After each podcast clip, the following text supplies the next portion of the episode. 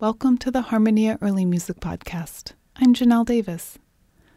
John Taverner's Missa Corona Spinea represents a high point in Tudor English choral polyphony, and I mean high point in more ways than one. The Tallis Scholars' 2015 release of the Missa Corona Spinea takes the ensemble's trebles to the highest heights of their vocal ranges, often hovering nearly an octave above the next nearest part. The effect is a striking one, heard from the very opening of the disc.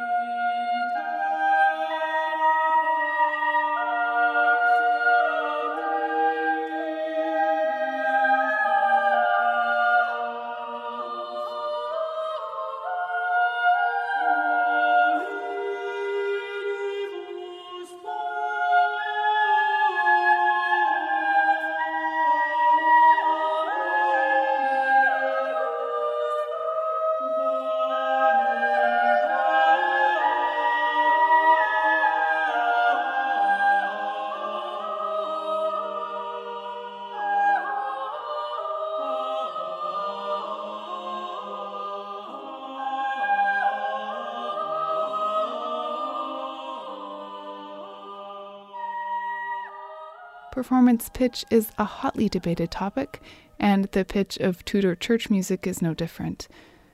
In the 1970s, David Wulstan made the case for upward transposition of a minor third for most Latin English church music composed before 1600. Wulstan based his theories on the pitch of organs from that same time and place, on clefs, on his own research, and documentary evidence.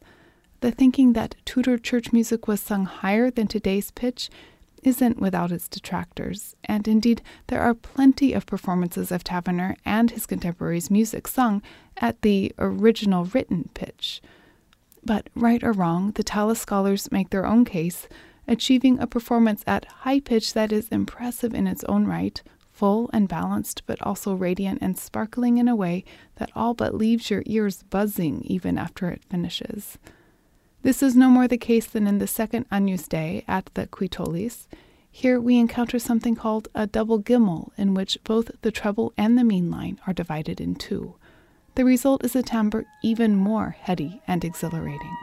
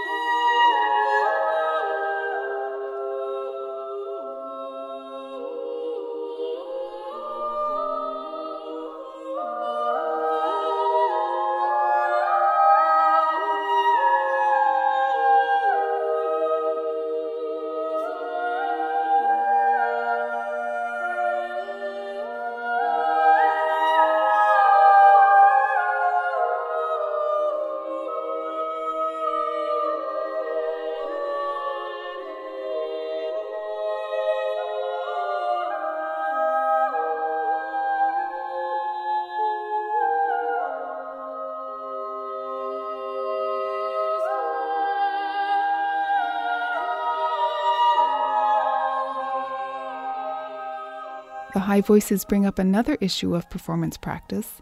Male trebles would, of course, be the expectation for Taverner's music, but the Tallis scholars use female trebles in this recording.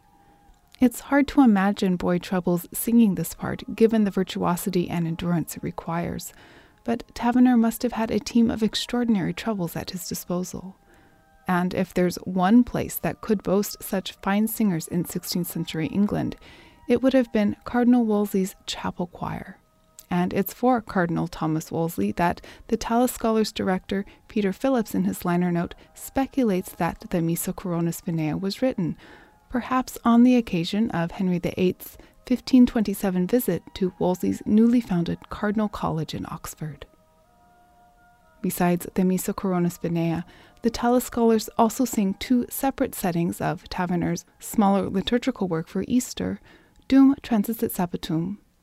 Since both Dum Transisset Sabbatum 1 and Dum Transisset Sabbatum 2 share the same underlying cantus firmus chant melody, it's very nice to hear them back to back on the same recording. After the blood pumping Missa Corona Spinea, these are a calmer way to end the CD.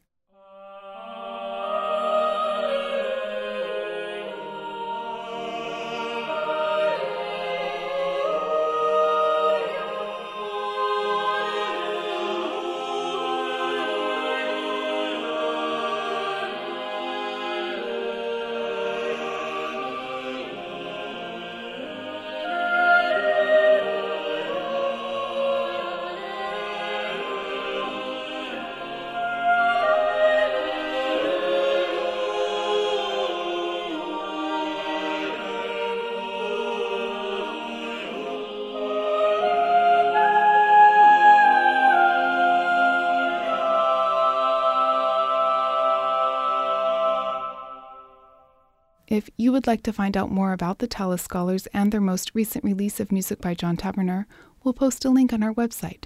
Just visit harmoniaearlymusic.org. While you're there, have a look at our archive of blogs, podcasts, and shows, and visit our online shop where a portion of your purchase will benefit Harmonia.